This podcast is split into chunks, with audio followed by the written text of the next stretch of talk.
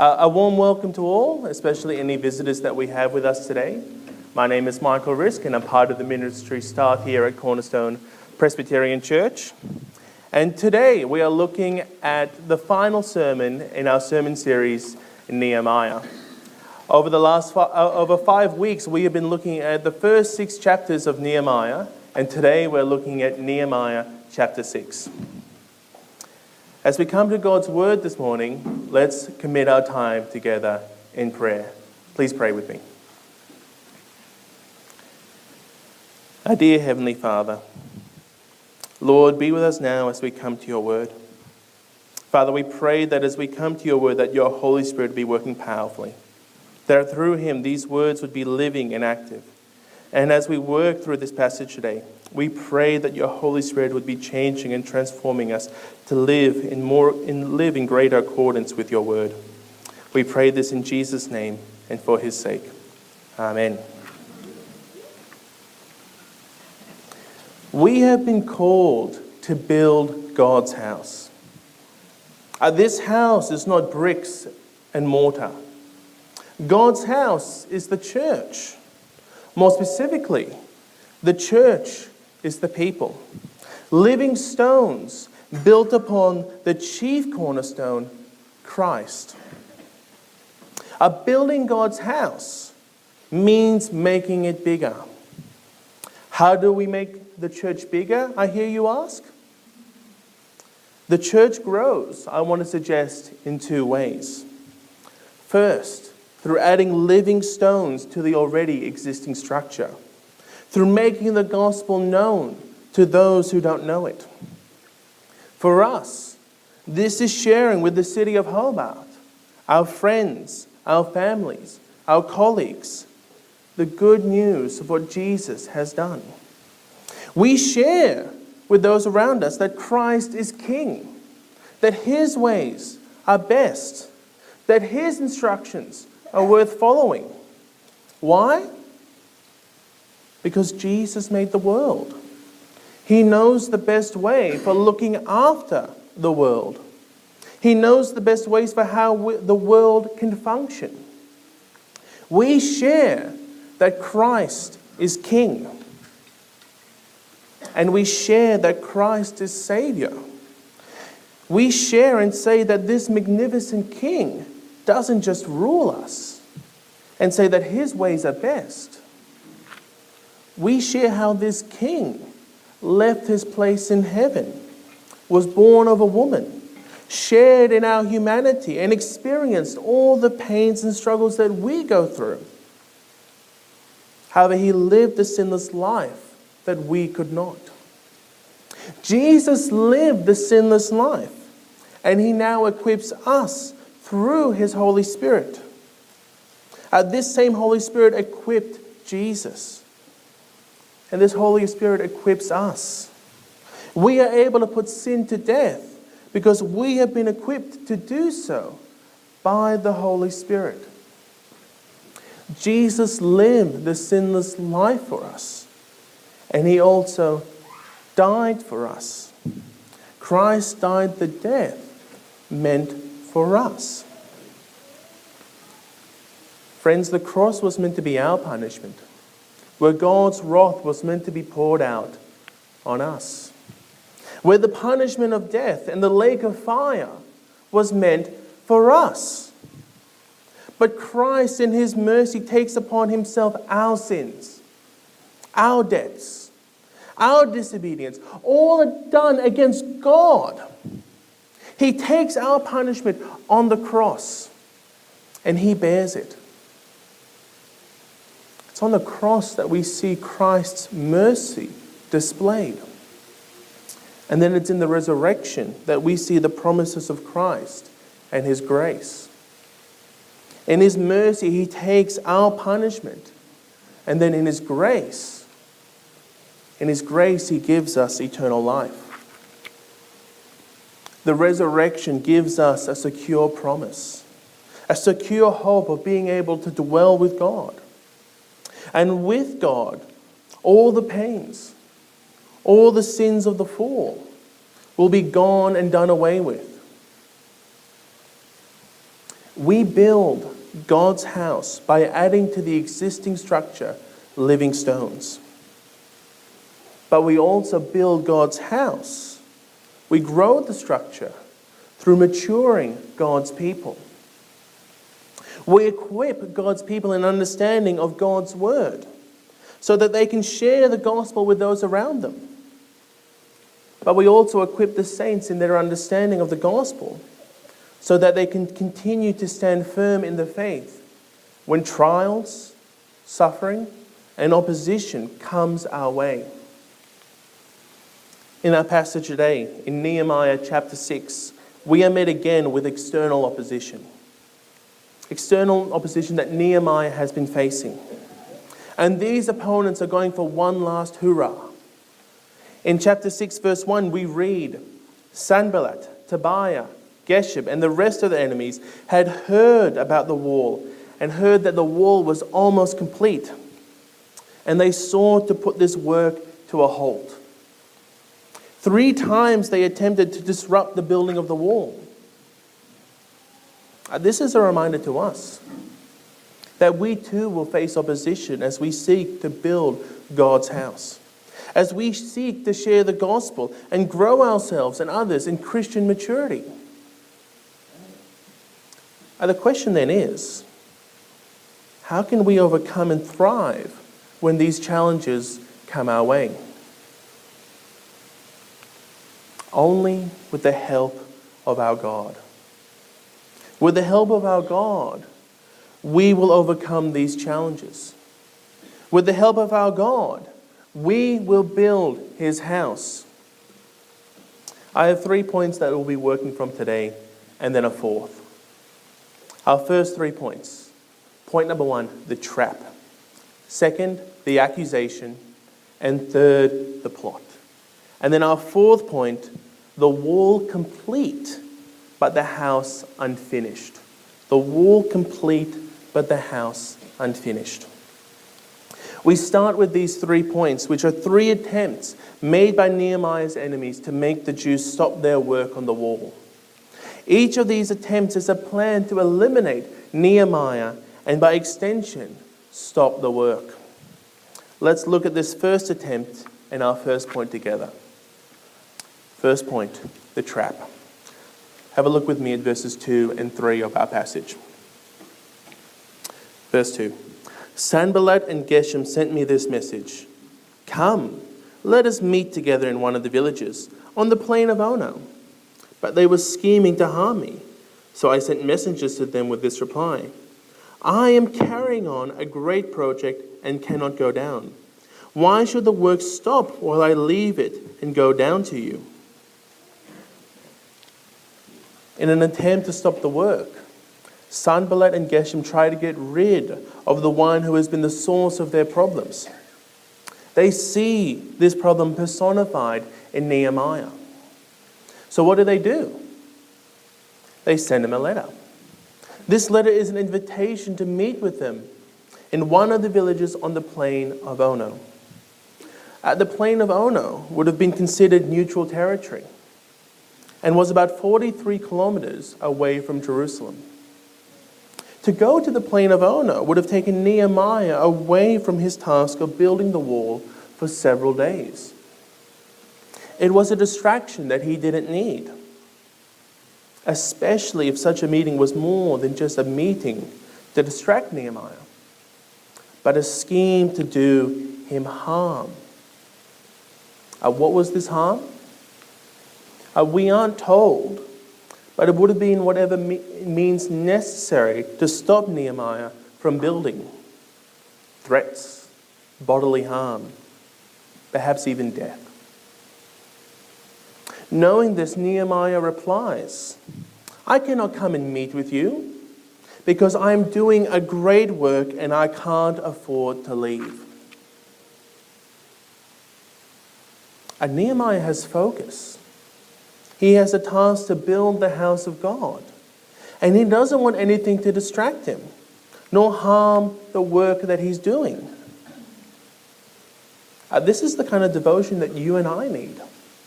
You and I are surrounded by many things that will distract us. surrounded by things that will cause harm to the progress on things that require our time and attention. I know some in our church have just finished uni exams, and our year 11 and 12 students just finished very recently. I remember it wasn't long ago that I was doing my uni exams. And I remember as I studied for those exams during my arts degree, I remember I looked for every kind of distraction. And you know what happened? Well, I fell into the trap of spending more time watching TV series rather than studying for my exams. Sometimes when we are meant to be doing really important work is the moment when we are most prone to getting distracted. And once you and I are distracted, it's very hard to get out of that trap. Building God's house is a very important task. It's a task that God has given to us, His church. So I need to ask at this point, have any of us fallen into the trap of being taken away from building God's house? Is anything distracting us from doing this important work? Is anything harming the progress needed for us to build God's house? Our building God's house happens in a number of ways.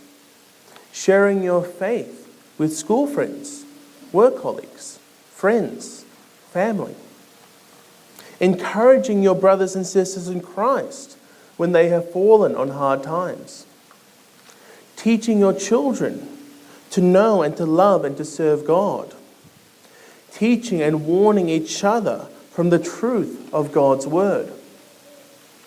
Living out the gospel, saying no to sin and yes to Christ. These are just a few examples. There are many ways to build God's house. Brothers and sisters in Cornerstone, are we building God's house? Or is something distracting us? Is something harming our progress? Our friends, there will always be things that will seek to distract us, seek to harm our progress, seek to take us away from doing this great work which God has given us to do, to build His house. If you have fallen into such a trap that is preventing you from doing this great work, repent. Turn to God and say, Lord, I need your help. You need to take appropriate action to remove those things that are trapping you, that are distracting you from doing God's work. And then you have to start doing the work, sometimes in very small ways. In our passage, Tobiah and Geshem have failed to trap Nehemiah, so they now move on to the next plan of action. Point number 2, the accusation. Most of us would be familiar with the quote of Will Rogers. It takes a lifetime to build a good reputation, but you can lose it in a minute. Verse 5 tells us that Sanballat now sends a 5th letter. Inside this letter is an accusation that Nehemiah is committing treason. That once the wall is complete, he is going to make himself king. Sanballat says that this message is proclaimed throughout all Jerusalem. Sanballat also says that other nations are confirming this as well. What a scary thing to be saying. And what is also scary is, unlike the previous letter, this letter is unsealed. Most letters would be rolled up, a piece of string tied around it, and then wax sealed. This letter is an unsealed letter. And so the letter could have been read by anyone. It would have been read by the messenger. It would have been read, it would have been heard about this message by all those who the messenger came in contact with. So not only was this slanderous rumor being conspired among the officials of the other nations, this message would have been shared by all those who came in contact with the messenger. This slanderous rumor is being conspired among the elites and is being shared among the most common of folk. Can you imagine if something like this happened to you? Imagine with me for a second that you work for an organization, perhaps you do. And imagine that a colleague is suggesting that you have been sabotaging your organization. There are some obvious loose ends to the email, and if you look hard enough, some things just don't add up. However, if this email is read quickly and not much thought went into it, on the surface, it might just sound plausible. Now imagine that this email isn't just sent to you, but CC'd into the email is everyone in your department. Everyone in your department has just been told that you are sabotaging your organization.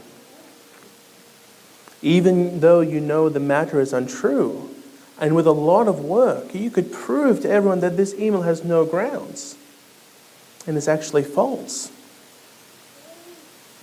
But the damage has already been done, hasn't it? People would still look at you differently. People would think that maybe you didn't do this, but perhaps you're capable of doing it. People would be cautious around you from now on. Some people may not even trust you. Despite the years you have tried to build a good reputation among your colleagues, in this instant, everything has just changed. A whole lifetime building a reputation ruined in a single minute. In our passage, Nehemiah is being accused of treason. With one simple letter, his reputation was about to be destroyed. He had spent a lifetime building a good reputation with the king. He was the king's cupbearer. He was made governor of Jerusalem. He was given special permission by the king to be able to work on this wall. His whole reputation was about to be destroyed. But you know what? Nehemiah notices something. This letter just doesn't make sense. Sanballat makes the accusation of treason, but instead of saying, "I've sent this letter to the king," he says, "Let us meet together." If Sanballat really did expect treason, he wouldn't be telling Nehemiah. He would have gone straight to the king. For if such a rumor was true, the king could easily remove Nehemiah. So Nehemiah realizes that something is up. It's just another ploy for him to leave the work and for Sanballat to perhaps distract him and cause him harm. And so he responds thusly, "Sanballat, nothing of what you say is true. It's all in your head." Nehemiah avoids danger again. However, the damage has already been done. This letter has been made public knowledge. So what does Nehemiah quickly do? He prays to God. He prays, "Lord, strengthen my hands. Lord, don't let us give in to fear. But Lord, keep us strong for the task ahead."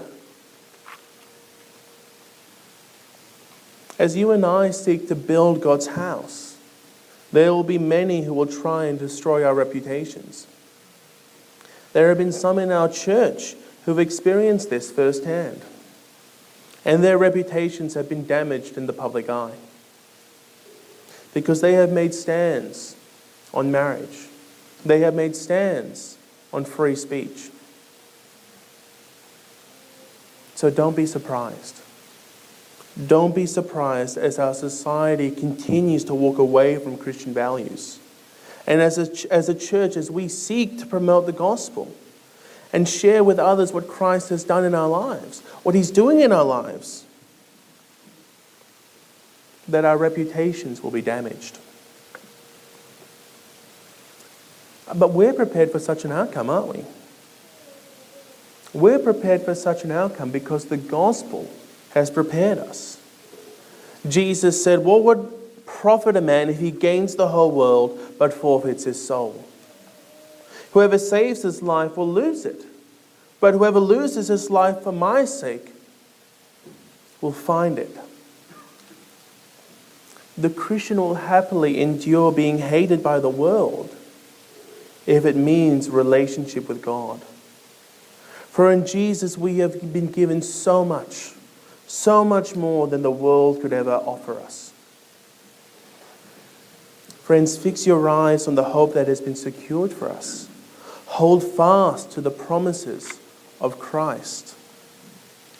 Don't look at the wealth and prestige that could be gained from the world, but look at the wealth and prestige which has been secured for us in Christ. Nehemiah's enemies have tried to trap Nehemiah a second time. They've tried to destroy his reputation, and these plans have failed. As Nehemiah and the other Jews nearly finished the work on the wall, these enemies try one last time to make the work stop. And this leads us to our third point. Point number 3, the plot. We can see now at this point that Sanballat and the others are now getting desperate. So they try one last time to do away with Nehemiah. Look with me at verses 10 to 14. 10 to 14. One day I went to the house of Shemaiah, son of Deliah, the son of Mehetabel, who was shut in at his house, at his home. He said, "Let us meet in the house of God, inside the temple. Let us close the temple doors, because men are coming to kill you. By night they are coming to kill you." But I said, "Should a man like me run away? Or should someone like me go into the temple to save his life? I will not go."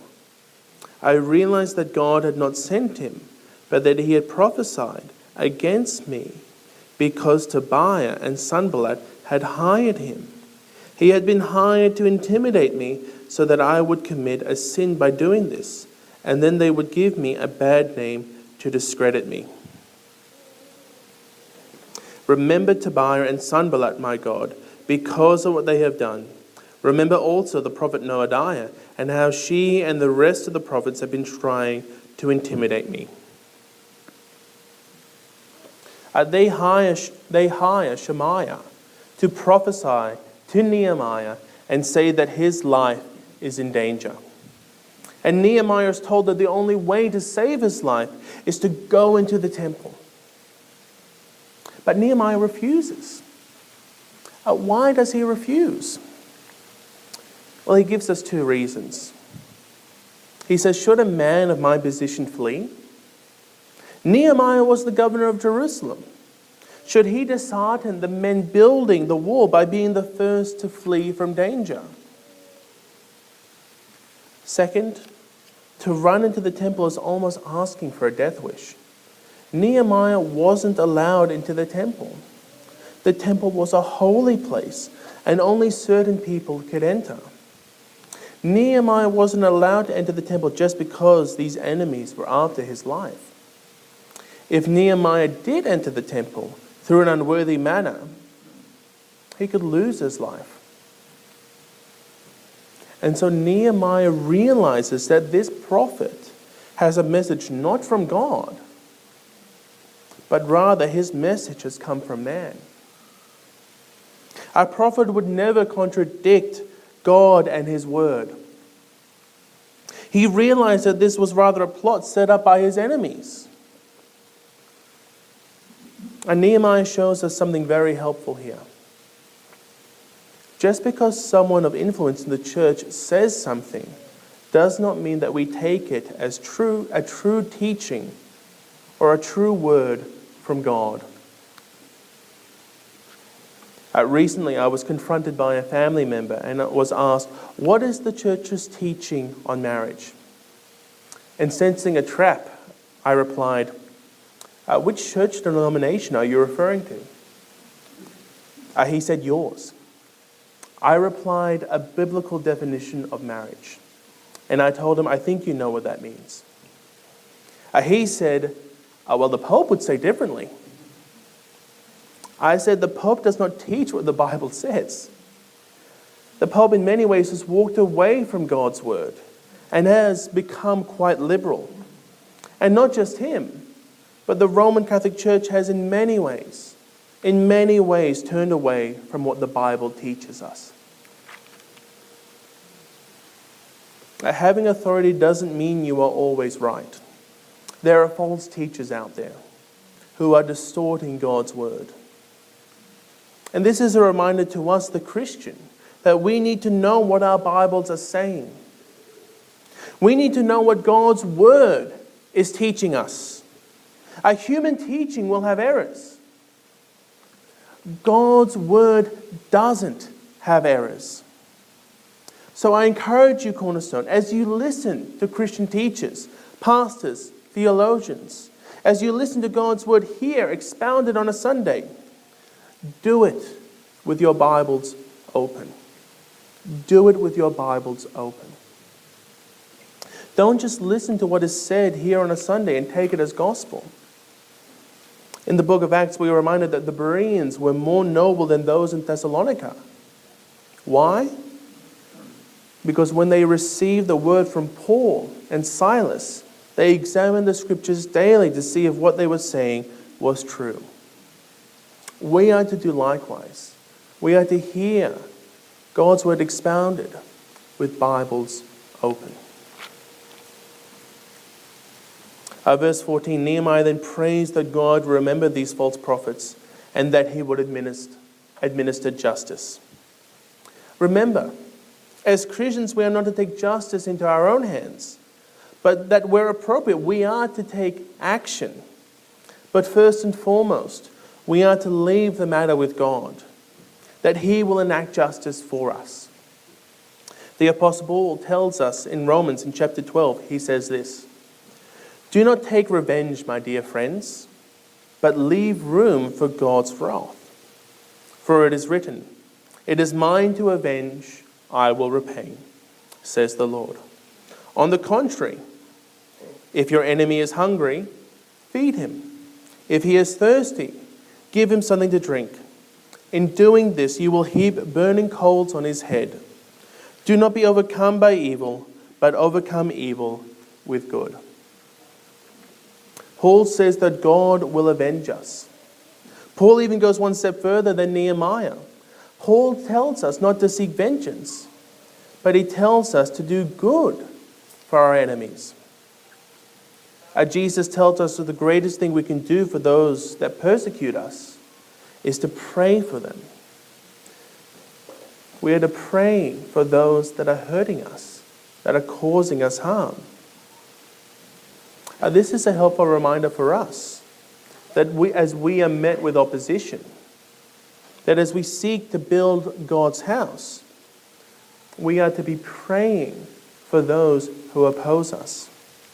We are to pray for those that would like to seek and do us harm.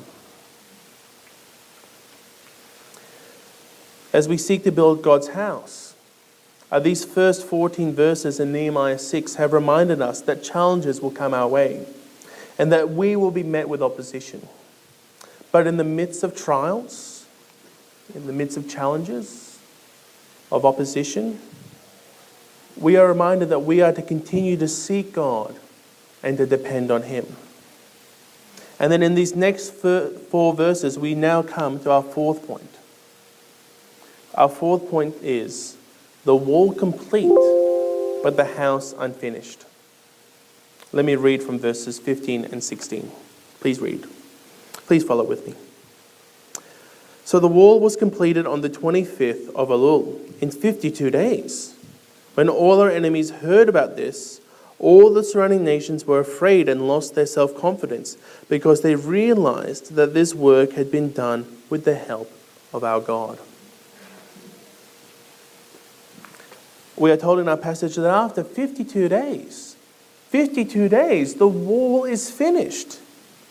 Isn't that amazing?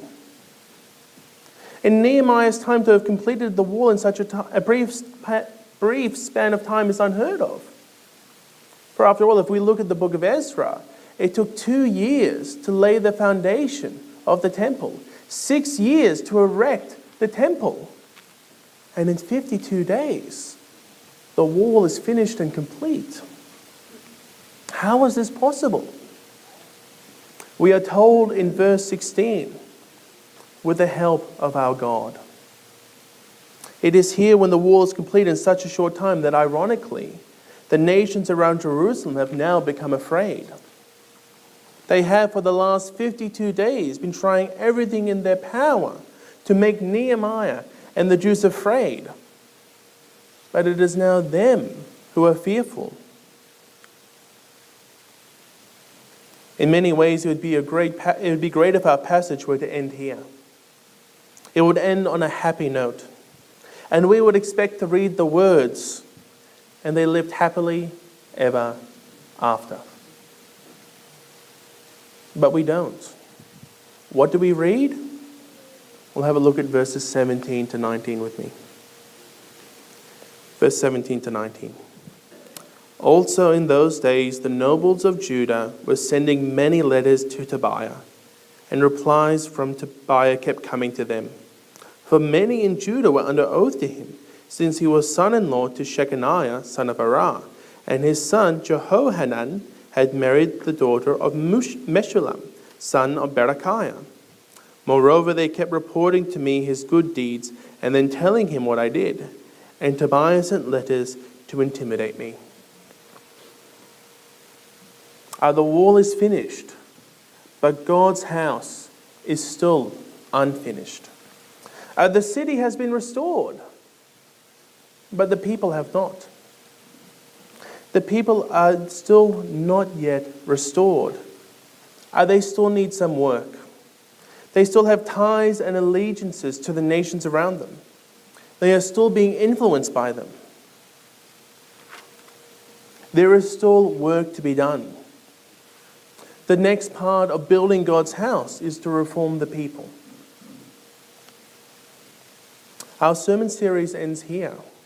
However, can I encourage each of you to read the rest of Nehemiah and the attempt made to restore and reform the people of Judah? However, you will find, and spoiler alert, that in chapter 13, the people are not yet reformed. They are still sinning. They are still living for the world and not for God. And we know why this is, don't we? It's because living for the Lord isn't just saying, yes, Lord, I'm committed my life to you. I have made an oath and now I am yours. But living for God is more than just words and empty promises. What needs to happen? Well, we need to be made gods. We need to be changed and transformed by Jesus. We need to be given the Holy Spirit. We need to be equipped by the Holy Spirit to truly be able to say no to sin and yes to Christ. It is for this reason that the building of God's household is picked up in the New Testament. For we, brothers and sisters, have been equipped through the Holy Spirit to build God's house. This task is now given to us, to grow God's house through the reaching and maturing of God's saints, through sharing the gospel and equipping God's people. This is a task given to each of us. The people of Judah were given the task to build the wall. We too, God's people, have been called to build God's house. A cornerstone. We have been given an important task. 2021 is just around the corner. Let's ensure that our prayers, our ministries, our interactions, our lives are committed to building God's house. We have been equipped by God to build His house. Let us rise up and build. Let me pray.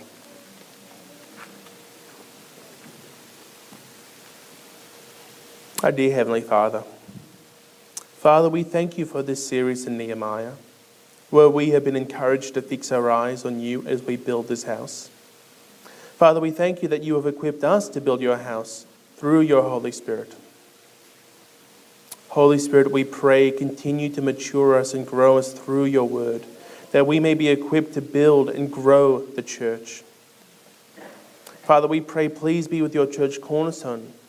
Help us as we move into 2021 to be a church that builds your house through our prayers, through our ministry, and through our interactions with others. Oh, we pray all this in Jesus' name and for his sake. Amen.